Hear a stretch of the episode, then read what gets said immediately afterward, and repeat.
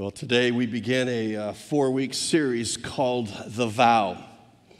My favorite part of a wedding ceremony is the exchange of vows.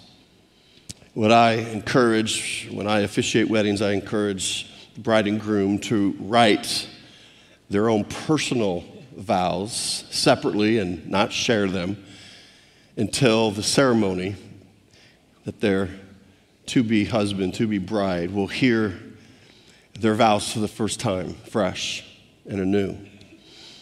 Vows are more than a declaration of love, vows are a promise, a commitment. This is the husband I promise to be for you. This is the wife that I promise to be for you. And if kept, vows are kept, uh, they're a key to having a healthy, lasting marriage. The series is for those of you who are married. The series is those for you that hope to be married one day. But if you're, if you're older, or even if you have said goodbye to your spouse as they've gone to heaven, I believe this series and the culture in which we live is helpful for you if you have a heart and a mind to mentor others to use this as a resource to share with your grandkids or those in your life that you can influence. And this series, I believe, could help um, refocus marriages, help prepare for a healthy marriage, but also to begin the pro- process of restoring a broken or fraction, fract, uh, fractured marriage. Uh, for many generations, uh, girls have grown up and have dreamt of their future, and they dream about a perfect husband, a perfect wedding ceremony, you know, having children, and, and they've already, they already come up with names for their children, you know, and they're in sixth grade. Uh, any women, that was you growing up? Any, um, come on now, come on. I, I see. Okay. That, that was a dream for many generations of many, many girls. Guys, on the other hand, had a different dream. Different dream. Many guys have dreamt, uh, okay, I'm going to get married because I'm looking forward to having sex twice a day, every day. And I will not ask any men to raise your hand if that was your dream, but all I will say is keep dreaming. But that will never happen. Different dreams. Sadly, uh, many millennials and those of the Z generation have a very low um, opinion of marriage because all they've seen is um, life crushing marriages, um, life breaking, life damaging marriages. They haven't seen healthy, life giving, God, God honoring marriages. So they're avoiding it or they have no desire to, to get married. One of the reasons is that Satan has had a full on attack on the institution of marriage for, for, forever, but it's been intensified in our country, in our culture, the last number of decades. And Satan, because he is absolutely incapable of creating anything, he takes what God has created, whatever God has created, and in the concept of the, the, the whole issue of, of marriage, Satan has twisted it, defamed it, devalued it, and has redefined it the way God created it. That's why many have marriages that are failing. And the reason why most marriages fail is that they are not spiritually prepared to invest into a God honoring, life giving, lasting marriage that honors God. So here's the question. Here's the question. I think it's a good question. Is a God honoring, life giving, healthy marriage even possible today? Is a God honoring, life giving, you know, healthy marriage even possible today in 2023 and beyond? I would say emphatically yes, absolutely yes, 100% yes, but not likely. Let's close in prayer. No, just kidding. I say yes, but not likely if you choose to walk the same path in marriage that millions in our country are walking. That is the definition of insanity. Doing the same thing, repeating the same thing over and over, and expecting different results. So, the goal in this series, which, if you're new to Grace Point, we pretty much every year have a marriage series because of the value of it, but also of what's going on in our culture. And if we, if, if we choose to approach marriage from God's perspective, God's word's perspective, you will not take that well well trodden path of marriage that's going to end in failure. You're going to, going to choose God's approach. God's approach. So today is the vow, the first vow, it's the vow of priority. The vow of priority. Now, if you've been in the Grace Point for a while, some of the principles I will share today and in this series you've heard before. Um, but as all the good teachers in the room know, the first law of learning is repetition. Repetition. You say it enough times, hopefully, then it will stick. Now, I do want to give uh, props uh, to uh, Craig, Pastor Craig uh, Groeschel, and also to an author by the name of Jimmy Evans who wrote a book years ago called Marriage on the Rock, capital R, meaning Jesus. And he talks about a number of vows. So I've taken some good resources and made them my own, but I want to give props to them. Here's a central point if you're taking notes today. So often, something bad doesn't ruin a marriage, although we know that happens. But often, something bad doesn't ruin a marriage, but something good becomes a higher priority than it should. Satan will use anything to ruin a marriage, and often he'll take something good and move it to a higher priority than it should. Turn to Mark chapter 12, if you would. Mark chapter 12. The, the popular statement, the popular question in our culture today, it's on Hallmark movies, it's on Disney movies, it's uh, parents ask this question, you, you ask, you've asked this question, your friends have asked this question, is um, uh, are you, have you found the one? Have you found the one? Oh my goodness, I, I think, I think, I think he's the one. Oh, I think she is the one. Okay, that, that's, that's, that's been uh, the question. And uh, I, I believe it's time to try a new approach. I'm going to challenge you to search for your two, to prepare for your two, and to fall in love with your two. Because if, if, you, if you don't, here's the reason why. You won't be fulfilled. We have that on the screen you won't be fulfilled in your life until you have until you meet, know, and follow the one. The one. You're going to pursue all sorts of things, but your life will not be fulfilled until you meet, know, and follow the one, Jesus Christ. Make him the priority, and your spouse the second priority. Mark chapter 12, this, this is a perfect passage that helps us with this whole principle. Verse 28 One of the teachers of the law came and heard them, that's Jesus and others, debating. Noticing that Jesus had given them a good answer, he asked him, Of all the commandments, and there were hundreds in the Jewish law, of all the commandments, which is the most important? The most important one, answered Jesus, is this Hear, O Israel, the Lord our God, the Lord is one. That was a popular Jewish Hebrew sayings. Then he answers the question. Here it is. Love the Lord your God with all of your heart and with all of your soul and with all of your mind, with all of your strength. Goes right into this. And the second one is this love your neighbor as yourself. There is no commandment greater than these. If we get the first commandment right, to love God with everything we got in all areas of our life, putting Him number one. And then we follow quickly behind that by other people in our life, life that we love them like we want to be loved.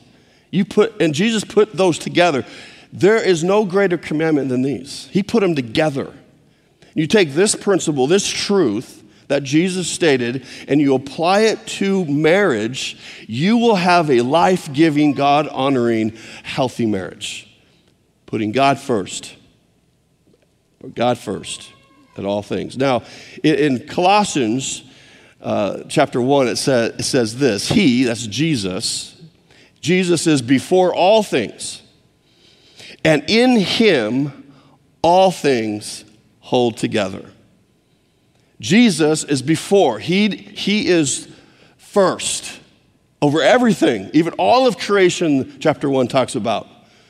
And in Him, all things hold together. When we get Jesus in His proper position, and He is before all things in our life, it is amazing how Jesus is able to hold all things in our life together. Does it, does it mean it won't be bumpy? Does it mean there won't be challenges or, or struggles? But with Jesus at the center and the first priority, it's amazing how he'll hold our life together, our family together, um, our relationships together, everything, because he is central to your life. Now, it goes on to say in verse 18 He, Jesus, is the head of the body of the church. He is the beginning and the firstborn among all the dead. Why? Because he rose again. So that, so that in everything he might have the supremacy. Now, I love how Paul writes this under the inspiration of the Holy Spirit so that he might have. Jesus has the power and the authority to just make him supreme in your life but He lets us choose. We have a choice to make. We have a choice all the time, almost every day of every week. Are we going to place Jesus in the supreme number one position? He's, he's worthy of it. According to God the Father, He is the head of over everything. But He allows us to choose so that He might, if we choose, that He might have supremacy in our life, in our relationships, in our career, but also in our marriage. Now, this is how this plays out. This plays out beyond church attendance. So, if you're in the room or watching faithfully online, that's an important thing to place God first, that you're making His house a priority. Okay, but let me, let me go beyond um, checking the box and, and, and attending church. What means to, to make God supreme, to make Jesus first place in your life, is that in every area of your life, you passionately follow and pursue Him. You bring Jesus into everything in your life. You, you bring Him into, into every decision uh, in, your life. You bring Him to every corner of your life, and you pursue God as God, you are my, my one. And what this will do is it will produce fruit. All right? Everything there's a cause and effect. If we're going to sow, we will reap. Whatever we plant, we will reap that. And if we pursue in every area of our life, God first, Jesus in their supreme position, it will have a cause and effect. There will be a sowing and reaping. There will be fruit of that. James, I mean, uh, uh, Galatians talks about that as the fruit of the Spirit of God. Now, have the sermon plan already for next year. Next spring, we're going to have a series called Juicy. What comes out when life squeezes you? D- did this series over a decade ago. It's all, we're going to walk through every single one of the fruits of the Spirit. Juicy, what comes out when life squeezes you? And there's no area in life that squeezes us the most is in our homes all right? But it's in our homes, in our workplace, uh, driving, you know, around here with stupid drivers. Um, you know, uh, uh, when life squeezes you, something is going to come out. But if Jesus is center, Jesus is top priority, Jesus is everything, I'm doing everything, I'm going to follow Jesus, He's involved in everything, every area of my life, what will come out is that fruit? And that fruit will be a blessing to everyone around you love, joy, peace, patience, gentleness, kindness, right? Self control. All of those things are in a rare commodity in our culture. Why? Because we are not following God. We have told God to leave us alone, and he, he has done what we've asked Him to. So, all that we see in our culture, we don't see love, joy, peace, patience. We don't see the whole list of the fruit of the Spirit because we've relegated God to the outskirts of our culture. And we, as a culture, are reaping the consequences of it. But if we passionately pursue God, if you determine, I'm going to put God first, I'm going to follow Jesus, I'm going to involve Him in every area of my life, uh, you are actually going to be a blessing in every relationship that you have. Now, if you are hoping to get married one day, here's this uh, point played out in your life. You need to make a vow, a promise that I will seek the one while preparing for my two. I will put Jesus first in every area of my life. I'm going to keep him there, and it's a, almost a daily decision, uh, weekly, monthly. I'm going to, I'm going to, I will seek the one as I prepare for my two, as I prepare for my uh, two.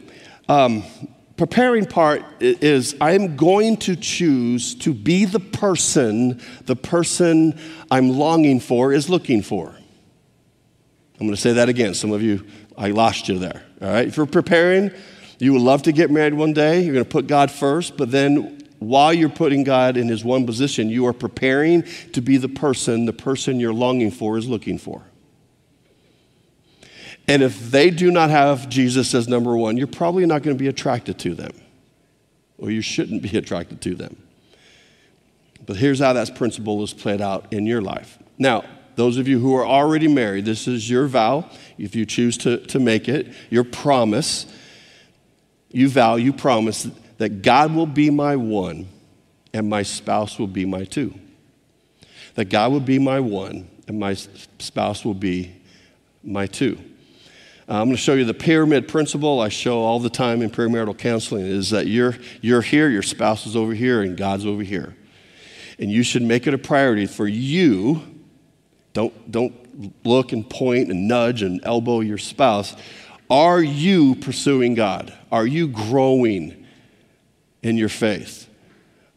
Again, not just coming to church, check the box, which is good. Okay, you're making that a priority but in your area of your, uh, every area of your life, are you pursuing God? Now, here's what's powerful. This is what's powerful, is if both of you are pursuing God. You see, as you both pursue God, it's amazing how close you become. It, it, it, this will happen. If, if, you're down, if you're down here and your spouse is growing, you're still have the same distance, you know, but, but they are pursuing God. But if you both pursue God, you guys get closer. You guys get closer. It's a powerful, powerful thing. But if you place your spouse number one, now that may look good on the surface, like, man, the most important thing in my life is my spouse. Now that may sound good, but you are positioning your spouse to be what they were not designed to be you you have this unwritten, kind of almost a subconscious uh, expectation that they will meet your needs that they were not designed to meet. That's only for God. Only for God. So God will be my one, and my spouse will be my two. Your two should not be your spouse. Your two should not be your hobby. Your two should not be your job. Your two should not be your friends. And if you're newlywed, your two should not be your parents. Okay? Your, your parents. And, and that's hard, especially if, you know, I mean, you, you are so close with your parents. One, you're, you're fortunate, you're blessed to have a close relationship with your parents. But when you get married, things need to change. Things need to change.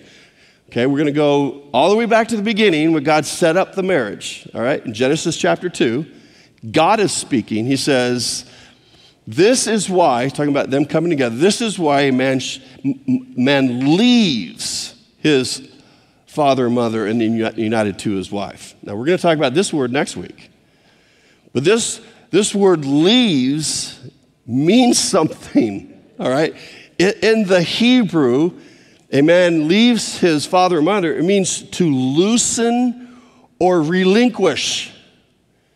That doesn't mean drop them and have nothing to do with them. No, you got to start loosening that relationship, releasing, releasing that uh, relationship that they are, they are not to be your two. If God's your one, they can't be your two. It needs to be your spouse. Now, I, I am old enough to, to remember a playground uh, tool uh, you know, on the playground, which I'm sure is completely outlawed today. It's called the monkey bars. Anybody remember the monkey bars? That you would, you know, you start here and then you would reach and then you would swing. Now, when you have, if you wanted to move and have progress, okay, you, you reached and you got the next bar, but if you don't release the first bar, you're just kind of doing this.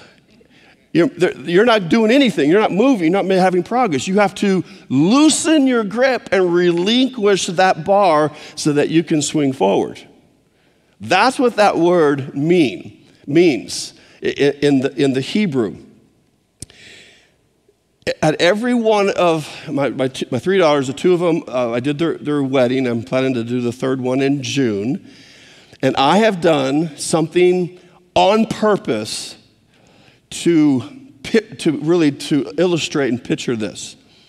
When I walk my daughter down, down the aisle, my, well, my first aim is to not cry.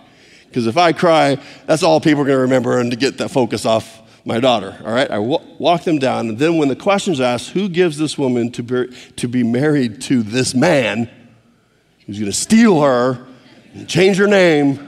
That's a big question. Who gives this woman to be married to this man?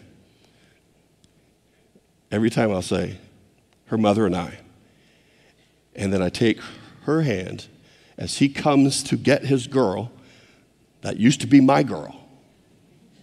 And I put her hand into his and I purposely step back. I don't have to step back because they don't really have long trains anymore on the dresses, right? Why do I do that? To remind myself and to make a statement I am no longer the number one man in her life. Her husband is, and I step back.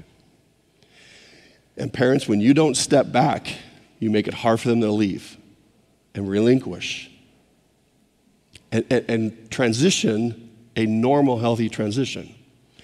Now, I remember my, the first test when I was newlywed. We got married on the, on the West Coast, still finishing up college in, in Virginia, so we move out there. And about six months into our marriage, my mom comes out and visits. And so I haven't seen my mom in, you know, in six months or so. And dur- during my, my during the day, I would I would I worked for a drywall company, and I remember the conflict in my mind the tension in my mind driving my 19, I think 68 or 67 Volkswagen Bug. That's all we could afford. I'm driving that home thinking, my mom's gonna be here and Candy's gonna be here. Who do I greet first? Okay, I'm processing this in my mind. And sure enough, come in the, a little apartment, and my mom is right there, and Candy's farther back, right here.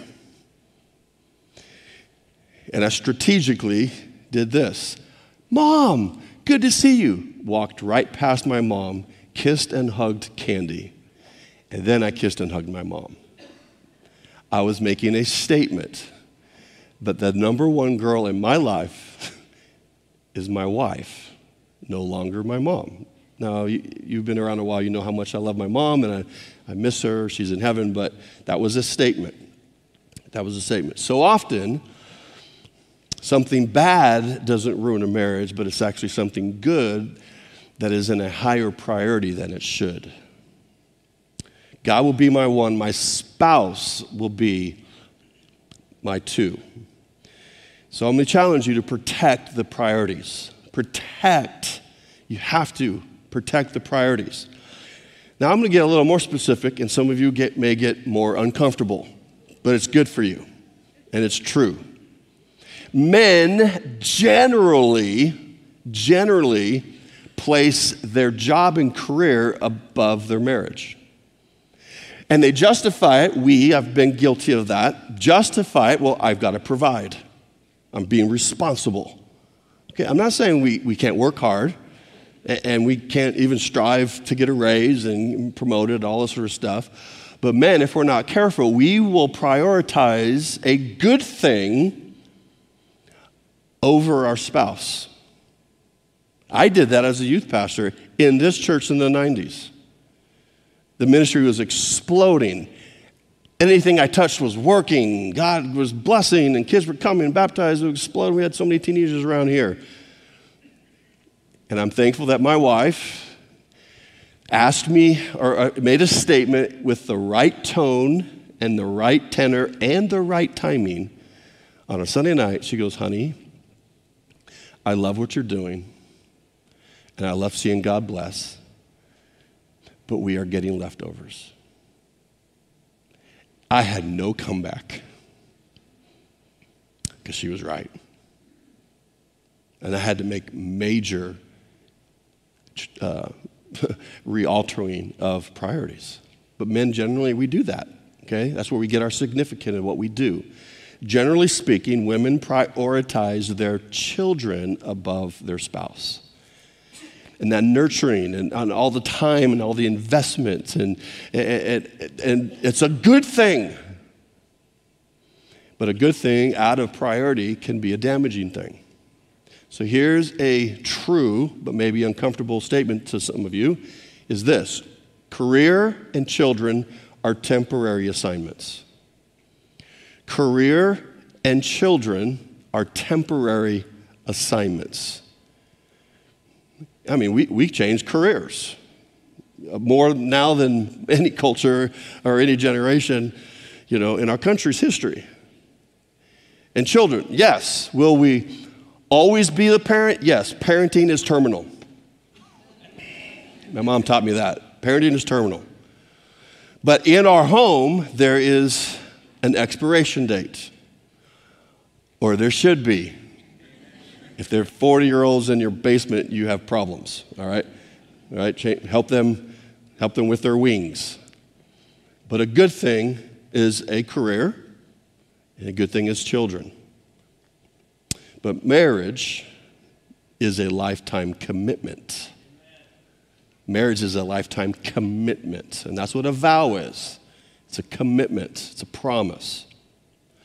Uh, again, often, so often, something bad doesn't ruin a marriage, it's something good in a higher priority than it should. So protect, protect your priorities. Now, I love this church. I love Grace Point. I've given 27 years of my 30 plus years of ministry to this church. I don't regret that. I love that. Thank you. Golf clap from four of you. That's awesome. No, I love this church. Um, I've given every, I give everything I have as a youth pastor in the 90s and now um, as your lead pastor. I've given my heart, my soul, my mind, my blood, my sweat, my tears. But let me be very clear my wife, Candy, is more important than Grace Point Church. It is. And you could, you could ask my staff who, who sees how I live and my priorities. She's more important. I was supposed to be back for the worship Sunday. We were both in Denver watching our grandkids. My wife needed me to stay, and I changed my flight. Without th- I didn't have to pray about it. She needed me. It was important. Why? Because God's my one, and my wife's my two. Candy is more important than my three precious daughters. And we began this process when they were small, when they were ankle biters. Remember Ashley, our firstborn, I, I would tell her every day, Ashley, Daddy loves you. And I, I thought, okay, there's, I, I, need to say more than that. So I, I said, honey, uh, you know that Daddy loves you like a gazillion. And she looked at me, she goes, Well, I love you a gazillion. And I'm like, I got to beat that. And I said, But I loved you first. And she went, She had nothing. So every night I say, honey, before she went to bed, just want you to know, daddy loves you a gazillion. Well, I love you a gazillion. I love you first. And then God brought us Holly. And I'm like, okay, I got to say it a little bit different. So I would say, I love you, Ashley, this way. And Holly came along, and I'm like, oh, man, what do I do? How, how do you beat Kazillion? All right. And I'm like, Holly, daddy loves you. It just came out. Goobs, gobs, and sniggles and wiggles. And so we had this thing every night. I love you, Goobs, and then she would say Gobs, I would say Sniggles, and she would say Wiggles. Even when she's in college, I would text her that. Or I would abbreviate it. By, the way, by the way, I just want to remind you that your dad loves you, you know, G, G, S, W, right? Did I get that right? Yeah, and she, she's in college. Even when she was married, now it's not as often, but I would, I would tell her that. And then God gave us Kaylee. I'm like, okay, I'm out of big words. So then I just say, little girl, Kaylee girl, dad loves you a whole lots, baby. Because she was our baby. So we would say that. We would say that. And even as she's gotten older, left the house, I would text that now and then. But if you would ask my daughters when they were still at home, and even as teenagers, and you ask them today, how much does your dad love your mom? Every single one of them would say, more than all of us. Because one of the greatest gifts that you can give to your kids that actually provides security is you invest in your marriage. That they know growing up that my parents' marriage is the number one relationship in this home. God is my one, and my spouse is my two. Now, men, we are hardwired, hardwired to die for those who we love. I mean, it's like something gets in, in, in front of our, our wife or our kids, we'll put our life on the line, okay? That, that's what we got hard, hardwired men. I mean, there's, you're sound asleep, there's a bump in the night, you jump up in your tidy whities and you become an Ninja Turtle warrior, okay? Okay, because something is maybe harming my family. Okay, God has hardwired us to die for those we love. But let me just remind us men that God has called us to live for those who we love. If we just say, I just got to provide, I just got to provide, I just got to provide, you may provide for them but not really love them and invest in them. So, in Ephesians, starting with your spouse, men, this is how you live and die at the same time. Ephesians 5. Husbands, love your wives. Here's the example just as Christ loved the church, and let's get specific. How did he love his church? And he gave himself up for her, he died for her. He sacrificed for her. Men, that's our standard. That's our bar. That's our bar. So you, you love your wife, you give, you serve, you bless. How can I be a blessing? You date, you, you pursue, I mean, you, you keep loving your wife. Now, if you're lazy, you'll come up with excuses. That's what lazy people do. They come up with excuses. But if you love, you find a way. You find a way with your schedule, even with your, even in the military, and you're out and here, in and out. When you're at home, you are prioritizing God is my one, my wife is my two, and I want her to know it and feel it. They have to have both, by the way, men. Know it and feel it. That they are loved. And the example is Christ, who gave himself up for her. So let me give you a challenge. I've done this, uh, I think, a couple years ago, marriage challenge for anybody who's married, if and if you've been married for decades. Here's your challenge. It's challenge. It's a 30 day prayer challenge that you and your spouse will grab hands or hold hands and pray together. Pray together. But I don't know how to pray. If you know how to talk, you can pray. That's all prayer is it's talking to God. And I've given you some help. You pray, uh, thank you for, and help us with. You should have a long list of thank you for. I have a house. Thank you for my bride. Thank you for this. Thank you for that. Thank you for this. That, thank you for that. And then you say, and help us with. Help us with this, and help us with our kids. Help us with finances. Help us with health. Help. Thank you for. Help us with. Promise you, for 30 days straight, if you're married, you take this prayer challenge, you're going to be pursuing God and you're going to get closer and closer together. Marriages that pray on a consistent basis, the divorce rate is 2%. There's power in praying together. I want to close with some heroes of mine in this church. Heroes of mine. One of my heroes is Carol Youngkai and how she loved her husband Vern when he began to have dementia. And she loved him all through their marriage. But she modeled, she loved God first. God was her one, and Vern was her two. The last chapters of Vern's life were very painful, burdensome. Him falling, complications, anger that he had. She modeled this vow God is my one, and Vern, you're my two.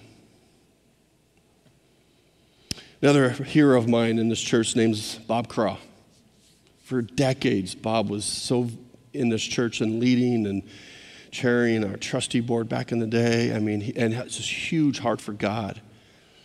But then when Sheila, her health began to change, after I just had come back, about a couple years after I came back, and he needed to take care of her. So he'd work in the shipyard all those hours and come home and love his wife. Prioritize her above himself.